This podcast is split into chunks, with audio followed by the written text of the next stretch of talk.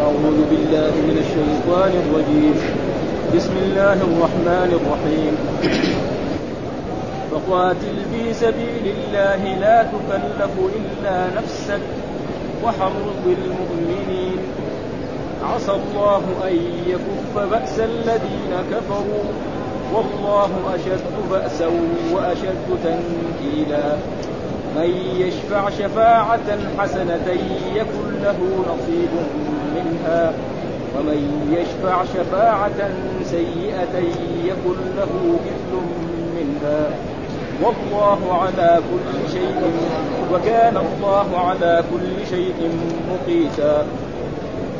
وإذا حييتم بتحية فحيوا بأحسن منها أو ردوها. إن الله كان على كل شيء حسيبا. الله لا إله إلا هو.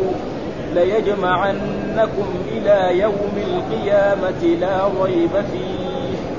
ومن أصدق من الله حديثا. صدق الله أعوذ بالله من الشيطان الرجيم. بسم الله الرحمن الرحيم. يقول الله تعالى واصدق القائلين فقاتل في سبيل الله لا تكلف إلا نفسك. وحرض المؤمنين عسى الله وحرض المؤمنين عسى الله أن يكف بأس الذين كفروا. والله أشد بأسا وأشد تنكيلا. من يشفع شفاعة حسنة يكون له نصيب منها ومن يشفع شفاعة سيئة يكون له كفل منها. وكان الله على كل شيء مقيتا وإذا حييتم بتحية فحيوا بأحسن منها أو ردوها. إن الله كان على كل شيء حسيبا. الله لا إله إلا هو ليجمعنكم إلى يوم القيامة لا ريب فيه. ومن أصدق من الله حديثا.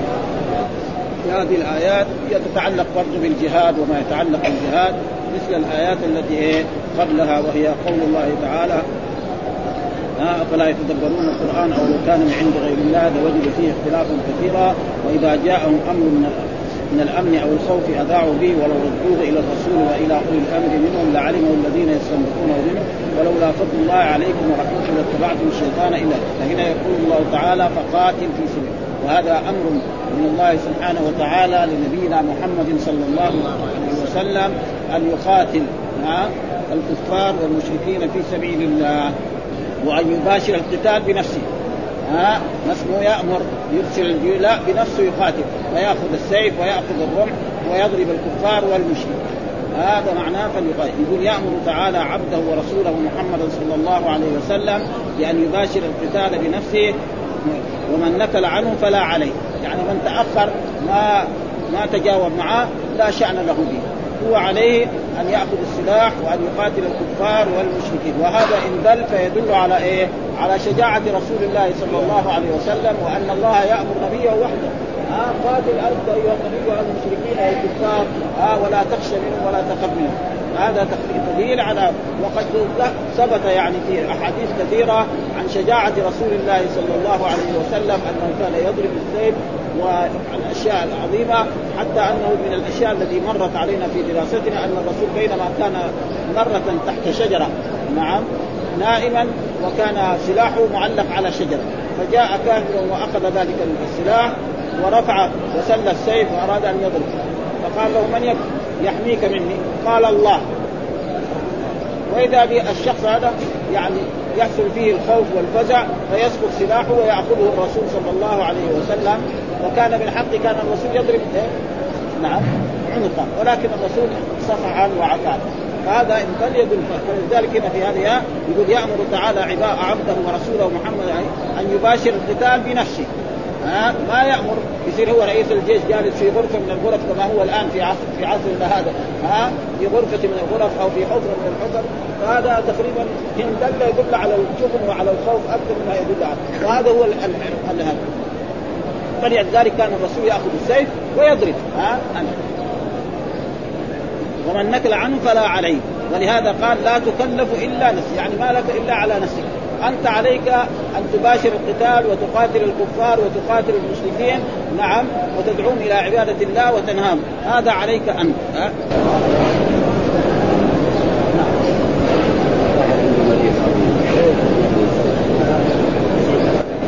المريض مرض يعني خلاص يطعم كل يوم نصف ساعه من البر أو من الرزق اليوم 13 نعم فيقول سواء ولا يقول هنا فقاتل في لا تكلف إلا نفسك ثم يقول وحرض المؤمنين. إيش معنى تحريض المؤمنين؟ يعني حثهم وترغيبهم في الجهاد. عليك أن أيها النبي أن تقاتل وأن تأخذ السلاح وتقاتل الكفار والمشركين. ها؟ ثم بعد ذلك عليك ما عليك من لم يقاتل وإنت عليك أن تحرض يعني تحثهم على القتال. نعم وترغبهم فيه وتذكر لهم أجر المقاتلين لأن الجهاد فيه أجر عظيم.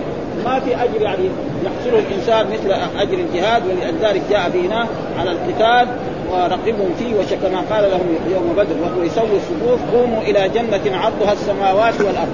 يقول الرسول لأصحابه قوموا إلى جنة عرضها السماوات. فإذا كان عرضها السماوات والأرض إذا طولها إيه؟ أكثر وأكثر. هذه عادة. عادة العرب دائما إذا قال هذا البيت عرضه 100 متر. إذا طوله يصير 500 هكذا. ها وقد وردت أحاديث كثيرة للترغيب في ذلك ومن ذلك ما رواه البخاري عن أبي هريرة. قال قال رسول الله صلى الله عليه وسلم من آمن بالله ورسوله وأقام الصلاة وآتى الزكاة وصام رمضان كان حقا على الله أن يدخله الجنة هاجر في سبيل الله أو جلس في أرضه. التي ها أي إنسان مثلا يؤمن بالله ورسوله بأن يشهد أن لا إله إلا الله وأن محمدا رسول الله نعم ويؤمن بالله والملائكة والكتب والرسل ويقيم الصلاة ويؤتي الزكاة ويصوم رمضان كان حقا على الله أن يدخله الجنة. سواء هاجر في سبيل الله أو وقالوا يا رسول الله أفلا نبشر الناس؟ قال إن في الجنة مئة درجة أعدها الله للمجاهدين في سبيل الله بين كل درجتين كما بين السماء والأرض فاذا سألتم الله فاسألوه الفردوس فإنه أوسط الجنة وأعلى الجنة وفوقه عرش الرحمن ومنه تتفجر أنهار الجنة. وهذا تقريبا وجاء كذلك في حديث عن أبي سعيد رضي الله آه عن أبي سعيد الخدري رضي الله تعالى عنه أن رسول الله صلى الله عليه وسلم قال يا أبا سعيد من رضي بالله ربا وبالإسلام دينا وبمحمد صلى الله عليه وسلم رسولا نبيا وجبت له الجنة. هذا فضل عظيم كذلك. ها من رضي بالله ربا وبالإسلام دينا وبمحمد صلى الله عليه وسلم نبيا رسولا نعم وجبت له الجنة. وأخرى يرفع الله العبد بها مئة درجة في الجنة ما بين درجتين كما كما ما بين السماء والأرض. قال وما هي يا رسول الله؟ قال الجهاد في سبيل الله. والجهاد في سبيل الله له أجر ويكفي ذلك القرآن.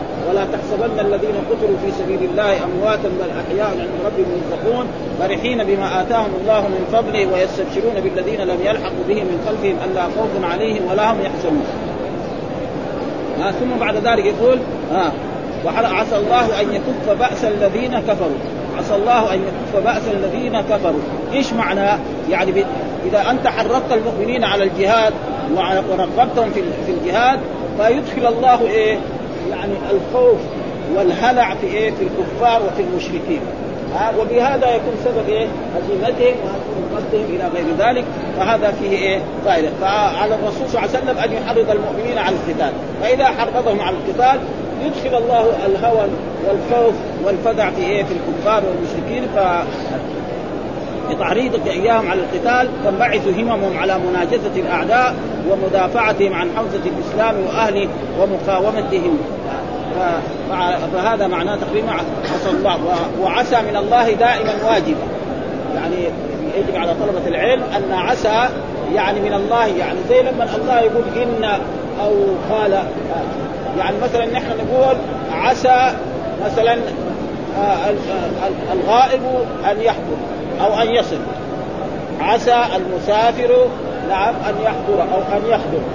هذا يعني ممكن يجي ويمكن ما يجي. لكن الله لما يقول عسى الله معناه كأنه قال إن. زي إيه؟ عسى أن يبعثك ربك مقاما محمود فلذلك العلماء يقول وعسى من الله واجب. وعسى من المخلوق يعني فعل إيه؟ يؤدي الترجي. من افعال إيه؟ الرجاء فهنا قال فإذا فعلت كذا انت حرضت المؤمنين على القتال و ورغبتهم فيه وبينت لهم الأجر والثواب الذي يحصل لهم في هذا عسى الله أن يكف بأس الذين كفروا. ها؟ يعني بأن يجعل فيهم الخوف والهلع فتنبشر على مناجرهم ومدافعتهم على حوزه الإسلام واهله ومقاومته. والله أشد بأسا وأشد تنكيلا. والله أشد بأسا يعني هو القادر عليهم في الدنيا والآخرة. لأن الله إيه؟ هو القادر على العبد إيه؟ يعني تحت أمر الرب سبحانه وتعالى ليس له من الأمر شيء. ها؟ فإن أراد يحييه أحياه وإن أراد أن يميته اماته وبيده الأمر. لا يتصرف العبد بنفسه أي شيء. ها؟ ولذلك جاء في آية ذلك ولو يشاء الله لانتصر منهم ولكن ليبلو بعضكم ببعض. يعني لو كان الله أراد دائما ينصر المؤمنين على الكفار والمشركين. لكن مرات لا يحصل إيه؟ أن يدل الكفار نعم ينتصروا على على المؤمنين ليتحصل ليحصل لهم الشهادة في سبيل الله. مثل ما حصل في بعض الغزوات. مثلا في غزوة بدر انتصر الرسول على قريش وقتل سبعين وأسر سبعين. والذين ماتوا من أصحاب رسول الله صلى الله عليه وسلم في غزوة بدر كلهم كانوا ثلاثة عشر. وكان مع جيش الرسول كان 314 وقريش كانوا ألفا فهذا هو. يعني مرة هكذا. فلذلك عشان يحصل هذه يحصل إيه؟ أول يظهر المؤمن من المنافق. ولتحصل إيه؟ الشهادة، والشهاده درجة عظيمة، فاذا كان دائما المسلمون يقتلون الكفار والمشركين. ما في شهادة، هذه الدرجه ما يحصلها أحد، فلأجل ذلك في بعض المرات يحصل مثل هذه الأشياء لاجل إيه أن يكون. عسى الله يكون بأس والله أشد بأسا وأشد تنكيلا. معنى يعني أشد وهو القادر عليهم في الدنيا والآخرة كما قال تعالى ولو يشاء الله لانتصر منهم ولكن ليبلو بعضكم لبعض. وقوله بعد ذلك يقول الله تعالى من يشفع شفاعة حسنة يكون له نصيب منها ومن يشفع شفاعة سيئة يكون له كفل منها. وهذا معناه من يشفع شفاعة حسنة يكون له نصيب. يعني من يسعى في أمر فيترتب عليه على ترتب على سعيه ونيته كما فيترتب عليه خير كان له نصيب من ذلك. إيش معنى يشفع شفاعة؟ يعني إنسان يعني له حاجة عند حاكم أو عند أمير أو عند شخص ما فهو إيه؟ يدخل على ذلك ويبين له حاجة. ها فتقضى تلك الحاجة. ولذلك الرسول حث على ذلك. قال اشفعوا تؤجروا ويقضي الله على لسان رسوله ما يشاء. فجاء مثلا رجل لا يستطيع أن يدخل على بعض الرؤساء وبعض الكبراء فدخل عليه وبين له حاجته. ففي هذا إيه؟ نعم يكون له في ذلك أجر. ولذلك الرسول قال اشفعوا تؤجروا يعني اشفعوا يعني هذا بين المسلمين بعض لبعض. آه اشفعوا ويقضي الله على لسان رسوله ما يشاء. الشفاعة الطيبة التي في الإنسان يحصل عنها بخلاف الشفاعة السيئة. مثال ذلك يشفع الشفاعة السيئة. مثلا رجل يرتكب حدا من حدود الله سبحانه ثم يفر إلى رجل حاكم أو رئيس فيجي يقول له لا هذا لا تطلقوا علينا آه هذا إيه؟ في وجهي أنا. وان تتركوه. فهذا إيه؟ الشفاعة السيئة. آه آه. ولذلك لا يجوز. آه لما حصل الرسول لما الرسول يعني دخل مكة وفتح مكة نعم كانت امرأة تسمى المخزومية ومن كبار آه يعني قريش وسرقت وكانت تسرق فثبتت عليها السرقة فأراد الرسول أن يقطع يده فقالوا من يتجرأ يكلم رسول الله صلى الله عليه وسلم عليها؟ يعني تو تو دخلوا في الإسلام. يعني بعضهم تو دخلوا في الإسلام. آه فقالوا ما يستطيع أحد يكلم إلا أسامة. آه حب رسول الله وابن حبه. فجاء أسامة فكلم رسول الله صلى الله عليه وسلم فقال الرسول أسامة أتشفع في حد من حدود الله؟ لو سرقت فاطمة بنت محمد لقطعت يدها. هذه الشفاعه السيئة. وما يحصل الآن في هذه العصور يعني رجل يرتكب كبيرة أو يرتكب فاحشة فيلتجئ إلى شخص ما نعم له مكانة في في المجتمع فيشفع فيه فيترك فلا يقام عليه الحد وهذه الشفاعة السيئة. وأما الشفاعة الطيبة التي هي شفاعة حسنة ان يترتب إنسان له حاجة عند أحد الحكام أو أحد الامراء فيقول هو يدخل على ذلك ويبين له حاجته. ها فتقضى تلك الحاجة فيكون له في ذلك أجر. نعم وفي ذلك ثواب. وهذا معناه من يشفع شفاعة حسنة يكون له نصيب منها يعني يكون له نصيب من الأجر. ومن يشفع شفاعة سيئة يكون له كفل منها. يعني إيه؟ يعني وزر منها. إيش معنى الكفل؟ معناه الاسم والدم الذي يترتب على تلك الشفاعة. ثم قال وكان الله على كل شيء مقيتا وغير ما مر قلنا انه كان دائما إذا كانت للرب سبحانه وتعالى ومعناها بمعنى ما زال ولم يزل. يعني كان الله مقيتا يعني حفيظا وكان الله مقيتا يعني شهيدا. هذا معنى. أما لما تكون كان للمخلوق فإنها يعني اتصاف الخبر المبتدأ بالخبر في الزمن الماضي. نقول كان علي نعم مسافرا. يعني كان في الماضي مسافر اليوم إيش هو؟ مسافر حاضر ميت ما ندري عنه. هذا دائما كان كذا. يعني لما تقول للرب فهي بمعنى ولذلك جاء في هذا أنه كانت تأتي في اللغة العربية تارة بمعنى لم يزل. وتارة تأتي بمعنى اتصاف المبتدأ بالخبر في الزمن الماضي. وتارة تكون بمعنى يعني بمعنى صار. تارة تكون بمعنى صار.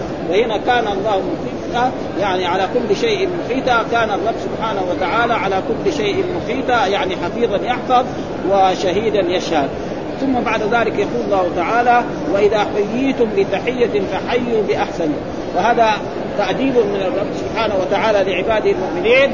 يأمر الله تعالى وإذا حييتم بتحية، إيش التحية؟ أن يقول الإنسان إذا دخل على جماعة أو أتى السلام عليكم ورحمة الله وبركاته، أو يقول السلام عليكم. ها؟ فابتداء السلام سنة هذا. أما الرد فواجب. ولذلك وإذا حييتم بتحية فحيوا. هذا فحيوا إيه؟ أمر. ها؟ فعل أمر مبني على فالإنسان إذا دخل اثنين يقول السلام عليكم و وهذا إيه من السنة ومن المندوب وإذا حييتم بتحية إيش هي التحية هي السلام عليكم ورحمة الله وبركاته فاذا قال السلام عليكم نحن نقول وعليكم السلام ورحمة الله. نزيد رحمة الله. وإذا قال السلام عليكم ورحمة الله نحن نزيد إيه؟ عليكم السلام ورحمة الله وبركاته. وقد حصل ذلك ان أن رسول الله صلى الله عليه وسلم كان جالسا في مجلس فجاء رجل مسلم وقال السلام عليك. يا رسول الله. فقال للرسول وعليكم السلام ورحمة الله. بعد ذلك جاء آخر فقال السلام عليكم ورحمة الله وبركاته. فقال له الرسول وعليك. فقال هذا الرجل للرسول صلى الله عليه وسلم فلان سلم عليك قال لك السلام عليك ها قلت وعليكم السلام ورحمة الله. والثاني سلم عليك قلت ورحمة الله. وأنا قلت السلام عليكم ورحمة الله وبركاته قلت لي وسع عليكم قال ما في زيادة على هذا. آخر شيء في السلام هو إيه؟ وبركاته. ها؟ وهذه تحية المسلم وجاء في الأحاديث الصحيحة من حق المسلم على المسلم إذا لقاه أن إيه؟ يسلم عليه. ها؟ من حقوق يعني ذكر ستة. من حقوق المسلم على المسلم أن إذا لقيته فسلم عليه. وإذا استنصحك فانصح. وإذا دعاك فأجب. وإذا مرض فعد وإذا مات فاتبع جنازته. وإذا عطس فشمته. هذا عطس قال الحمد لله قل يرحمك الله. هذا من حق وجاء في بعض الروايات سته وهذا معنى وإذا حييت. وجاء في حديث آخر الرسول كان جالس فجاء إنسان فقال السلام عليكم فقال عشر. وجاء آخر آخر فقال السلام عليكم ورحمة الله فقال عشرون. جاء آخر فقال السلام عليكم ورحمة الله فقال ثلاثون. معناه إيه؟ يعني له إيه؟ الأول له عشر حسنات والثاني له عشرون حسنة والثالث له ثلاثون يعني أسباب الخير كثيرة جدا. ويكفي في ذلك ما ورد في الأحاديث الصحيحة عن رسول الله من الأذكار يعني مثل سبحان الله وغير ذلك. مثلا الإنسان إذا صلى صلاة وحمد الله ثلاثة وثلاثين وحمد الله كبر ثلاثة وثلاثين وحمد الله ثلاثة وثلاثين و و و وسبح الله وسبح الله أول 33 وحمد وثلاث وكبر 33 نعم. غفرت ذنوبه ولو كانت مثل زبد البحر مثل زبد البحر هذا شيء ها؟ جاء في أحاديث يعني سبحان الله كلمتان خفيفتان على اللسان ثقيلتان في الميزان سبحان الله وبحمده. لا إله إلا الله. من قال لا إله إلا الله عشر مرات كان تعدي أربع رقاب من ولد إسماعيل. إلى غير ذلك من الأحاديث الوارده في الذكر وفي غير ذلك. ولاجل ذلك يقول وإذا حييتم بتحية فحيوا بأحسن منها. ها فحيوا بأحسن منها. قال السلام عليكم. يقول وعليكم السلام ورحمة الله. قال السلام عليكم ورحمة الله. يقول وعليكم السلام ورحمة الله. يا قال وبركاته. يقول وعليك أو يقول وعليكم السلام ورحمة الله وبركاته. ما في ورضوان لكن مع الاسف الشديد أن بعض الناس يقول له السلام عليكم يقول لك مرحبا. ها؟ ما ينبغي. أول يقول له عليكم السلام وبعدين يقول له مرحبا ولا أهلا وسهلا ويسألوا عن اولاده ها؟ ها؟ وهذا كله من الشيطان. لأن الشيطان هذه فيه حسن لما يقول له مثلا مرحبا ما فيها شيء. ما يبغى هو يحصل حسنات يصرف عن هذا إلى أشياء ما لها فائدة. هذا كثير. يقول له يقول له مرحبا. أشياء يعني كثير يعني الشيطان زي ما قال هذا الشيطان ما قضي الامر ان الله وعدكم وعد الحق ووعدتكم فاخلفتكم وما كان لي عليكم من سلطان. فلذلك هو ما يريد أن الإنسان يحصل أجر أو ثواب أو ردوها قال إن الله كان على كل شيء حسيبا من ثم بعد ذلك يقول الله تعالى الله الله قلنا هذا علم على الرب سبحانه وتعالى. اسم من أسمائه سبحانه وتعالى الله ها هذا علم ولذلك ما ثبت أن شخصا مجرما أو كافرا أو مشرك قال سمى نفسه الله. ولذلك جاء في القرآن هل تعلم له سميه؟ ها؟ الجواب لا. يعني لا نعلم أحد يسمى. فإن فرعون وهامان نعم وكذلك النمرود ما قال أنا الله. ابدا ما استطاع أحد منهم يقول أنا الله. ابدا. لكن فرعون قال أنا ربكم الأعلى. ما علمت لكم من إله غيري. ابدا. ولذلك قال هل تعلم هذا؟ اسم وأسماء الله كثيرة. وجاء في الأحاديث الصحيحة عن رسول الله صلى الله عليه وسلم يعني القرآن. ولله الأسماء الحسنى فادعوه بها وذروا الذين. فمن أسمائه هو الله الذي لا إله إلا هو الملك القدوس السلام المؤمن المهيمن العزيز الجبار المتكبر. سبحان الله عما يشركون هو الله الخالق البارئ المصور له الأسماء. وهي 99 اسماء من أحصاها دخل الجنة. إيش معنى من أحصاها؟ يعني من من عمل بهذه الأسماء. ليس معناه يحفظها بالغيب ويدخل الجنة وهو ما يعمل اعمال صالحه يعني يعمل. لما يسمع أنه جبار يخاف منه. لما يعرف أنه غفور يتوب إليه. نعم. وهكذا يعني كل اسم يؤدي حقه. فإذا فعل ذلك فإن له هذا. أما ليس معناه يحفظها غيبا ويدخل الجنة وهو مرتكب. فيقول هنا الله لا إله إلا هو. إيش الله لا إله؟ يعني لا معبود بحق في الأرض ولا في السماء إلا الله سبحانه وتعالى. وأما الالهه فموجوده كثيره ها ولذلك لا إله. وزي ما يقول لا هنا لا, لا النافيه للجنس تنفي إيه؟ جميع الآلهة. إلا إله واحد وهو الرب سبحانه وتعالى الله. ها لا إله إلا هو ها لا يجمع وهنا لا إله. ها فعل الخبر الخبر يمكن يعني محذوف. ها يعني لا إله معبود. لأنه لا, لا إله إيش في اللغة العربية لابد أن يكون الاسم والخبر مكتوبتين. ها لازم يكون وهنا دحين لا إله. لا نافية للجنس وإله اسم. لا فعل الخبر يعني لا إله معبود. بعدين قال إلا هو. إلا أداة استثناء ملغاة وهو هذا بدل من إيه؟ من معبود وهذا في البدل ما يحتاج ما يحتاج البدل يتطابق يعني بخلاف النعت يقول جاء الرجل الفاضل وجاء رجل فاضل. ما يقول جاء الرجل فاضل. ما يصح. ولا يصح أن يقول جاء مثلا رجل آه رجل الفاضل. آه أما البدل ما يلزم. ولذلك هنا إلا هو هذا ضمير الآن. والخبر محذوف تقريبا معبود فقال لا اله الا إيش معنى لا اله يعني أنه إيه؟ هو الذي يستحق العبادة و وهذه اللا يعني ليجمعنكم إلى يوم القيامة. وقول الله لا إله هو إخبار بتوحيده وتفرده بالألوهية لجميع المخلوقات أنه هو الإله المعبود. وتضمن قسما آخر وهو إيه؟ لا يجمعنكم اللام هنا موطئه للقسم. يعني والله الله لا إله إلا هو لا يجمعنك. يعني والله لا يجمعنك. يعني إن الله يجمع الأولين والآخرين في صعيد واحد ويحاسب كل إنسان على عمله ومن يعمل مثقال ذرة خيرا يرى ومن يعمل مثقال ذرة شرا ويجد كل ما عمله في إيه؟ في كتاب مكتوب. نعم ونضع الموازين القسط ليوم القيامة فلا تظلم نفس شيئا وإن كان مثقال حبة من خردل أتينا بها وكفى بنا حاسبين. آه فالله لابد أن يجمع المخلوقين من أولهم إلى اخرهم في صعيد واحد ويحاسبهم على أعمالهم التي عملوها في هذه الدنيا. ثم بعد ذلك قد يغفر لبعض المؤمنين ويسامحهم ويدخلهم الجنة بفضله وكرمه وقد يعذب بعض المؤمنين نعم الذي عندهم توحيد. وثم بعد ذلك يشفي يشفع فيهم نبيه محمد صلى الله عليه وسلم أو يتكرم عليهم بفضله وجوده ويسامحهم ويدخلهم. وهذا وهذا يعني إثبات إيه؟ البعث. ولأجل ذلك كانت قريش وكان الكفار يقول ما في بعث ما هي إلا بطون تلد وأرض تبلع. يعني نساء يحملن ويضعن. ها؟ وناس شياب يموتوا أو شباب أو متوسطون في السن. وأما كون الإنسان إذا مات ودفن في الأرض ها ثم بعد ذلك يخلو يعني ينشأ مرة ثانية أبدا هذا. ها فكانوا ينكروا ذلك. ولذلك الله دائما يرد عليهم. نعم في السور المكية أكثر ما يكون. زعم الذين كفروا أن لن يبعثوا.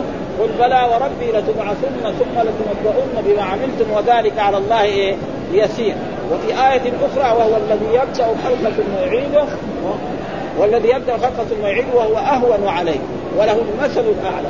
وفي آية أخرى أولم يرى الإنسان أنا خلقناه من نطفة فإذا هو خصيم مبين وضرب لنا مثلا ونسي خلقه؟ قال من يحيي العظام وهي رميم؟ قل يحييها الذي أنشأها أول مرة. مين اللي خلق الإنسان هذا؟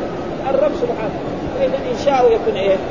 ولذلك جاء في آية أخرى يعني ما خلقكم ولا بعثكم إلا إيه؟ تنصفا.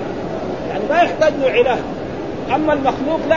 مهما كان عنده من الامكانيات لابد ان يعالج الله يقول مثلا يامر اسرائيل أن ينفخ في الصور يموت الناس جميعا.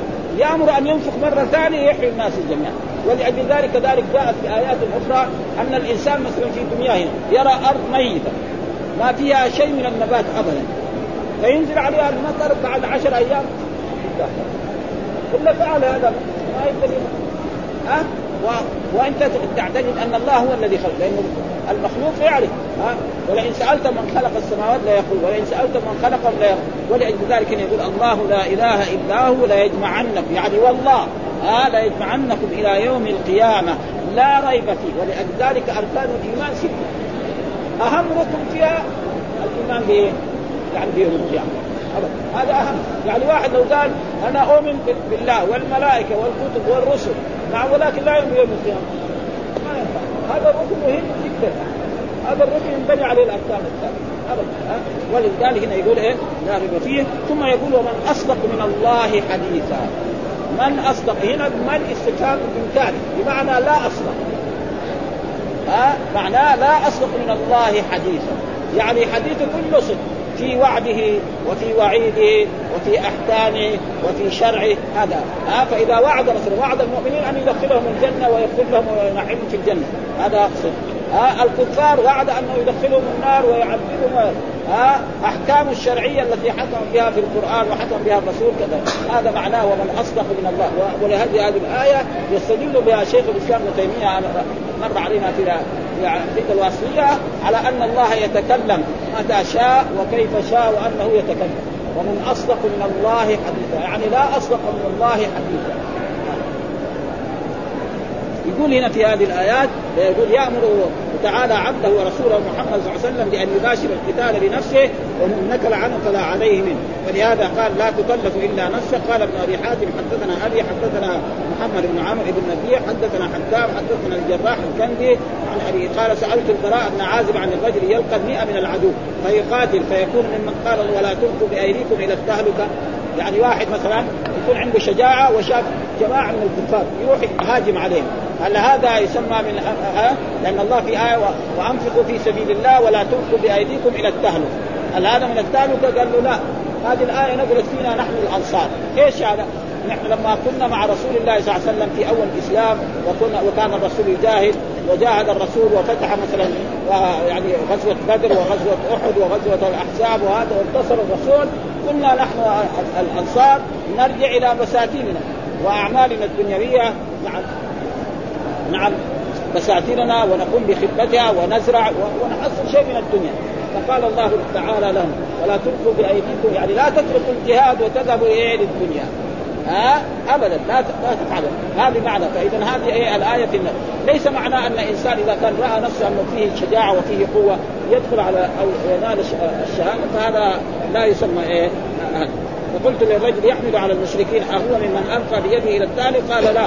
إن الله بعث رسوله صلى الله عليه وسلم وقال فقاتل في سبيل الله لا تكلف إلا إنما ذلك في النفقة وكذا رواه ابن منذر فقاتل في سبيل الله لا تكلف إلا نفسك. وحرض المؤمنين الآية فقال لأصحابه قد أمرني ربي بالقتال فقاتلوا حديث غريب. وحرض المؤمنين على القتال أي ورغبهم فيه وشجعهم عليه كما قال لهم يوم بدر وهو يسوق الصفوف قوموا إلى جنة عرضها السماوات والأرض. وقد وردت أحاديث كثيرة في الترغيب في ذلك. ومن ذلك ما رواه البخاري عن أبي هريرة قال قال رسول من آمن بالله ورسوله وأقام الصلاة وآتى الزكاة وصام رمضان وكان حقا على الله أن يدخله الجنة هاجر في سبيل الله أو جلس في أرض التي ولد فيها.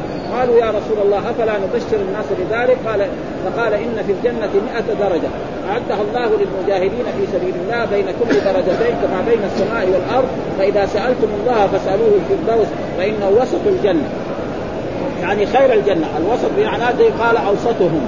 ها يعني خيرها وأعلى الجنة وفوقه عرش الرحمن ومنه تتفجر أنهار الجنة.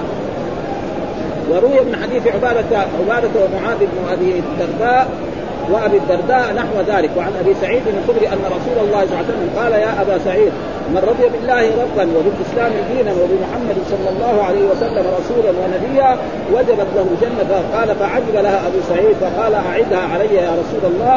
ففعل ثم قال رسول الله وأخرى يرفع الله بها العبد بها 100 درجة في الجنة.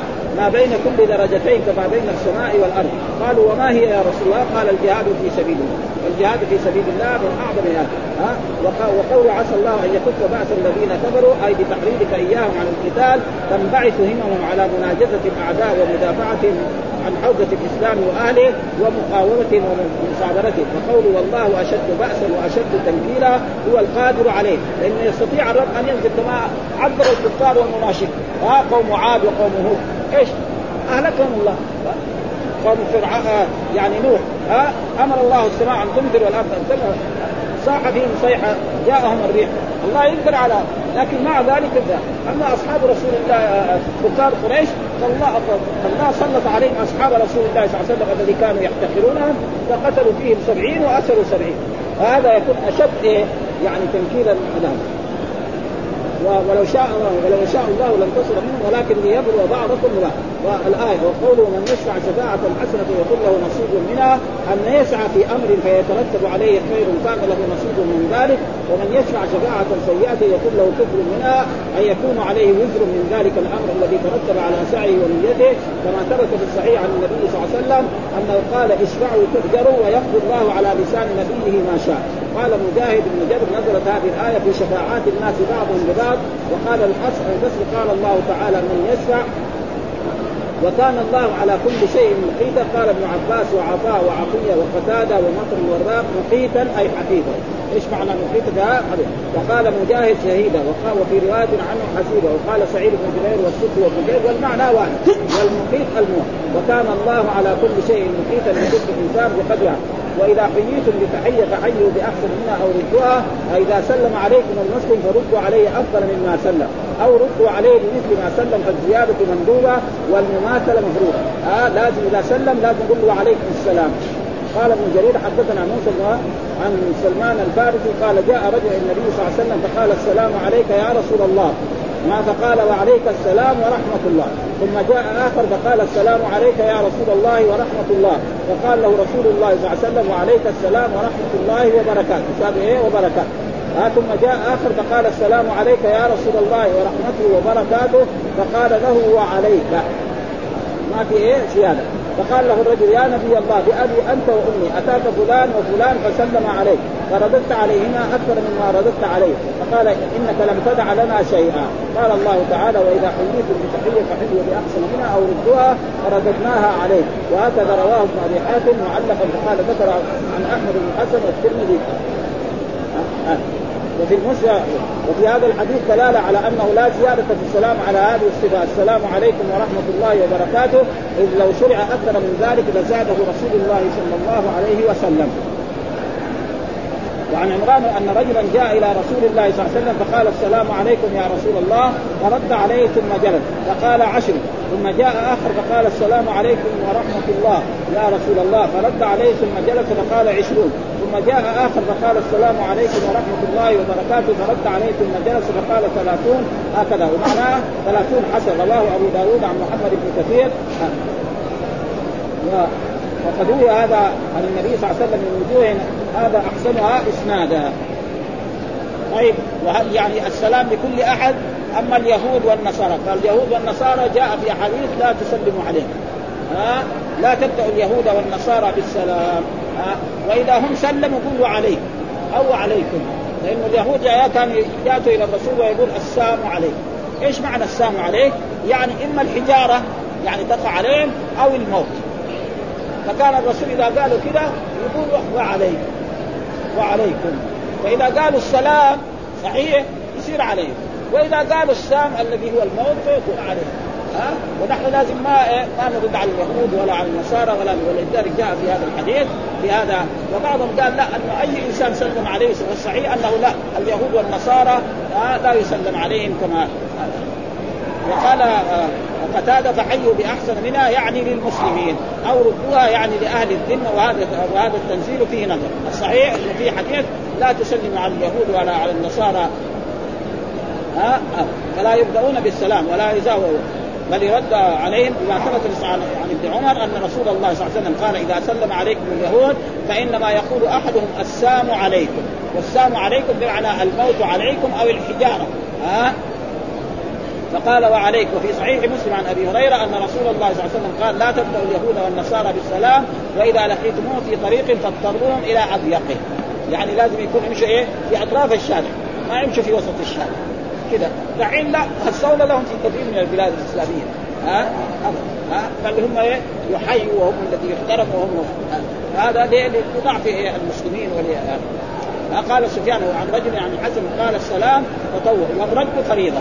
يعني نداء السلام سنة وأما الرد وعليكم السلام هذا واجب فريضة مفروض هذا ها وهذا الذي قاله هو قول العلماء قاتلوا أن الرد واجب على من سلم عليه فيأتم إن لم يفعل لأنه خالف أمر الله في قوله فحيوا بأحسن منها. أو وقد جاء في الحديث الذي رواه أبو داود بسند قال الرسول والذي نفسي بيده لا تدخلوا الجنة حتى تؤمنوا ولا تؤمنوا حتى تحابوا أفلا أدلكم على أمر إذا فعلتموه؟ تحاببتم إفشوا السلام بينكم فافشاء السلام بين المسلمين هذا يؤدي إلى إلى المحبة وإلى الآن وقوله آه الله لا إله إلا هو إخبار بتوحيده وتفرده بالألوهية لجميع المخلوقات وتضمن قسما وهو لا يجمعنكم لا يجمعنكم إلى اللام واقع يعني والله لا يجمعنكم إلى يوم لا ريب فيه. وهذه اللام موقعة للقسم فقوله الله لا إله إلا هو خبر. ها جملة خبرية لأنه جملة من إيه؟ من اسم لا وخبرها وقسموا انه سيجمع الأولين والآخرين في صعيد واحد فيجازي كل عامل بعمل وقوله من أصدق من الله حديثا أي لا أحد أصدق منه في حديثه وخبره ووعده ووعيده فلا إله إلا هو ولا رب سواه. والحمد لله رب العالمين وصلى الله وسلم على نبينا محمد وعلى آله وصحبه وسلم.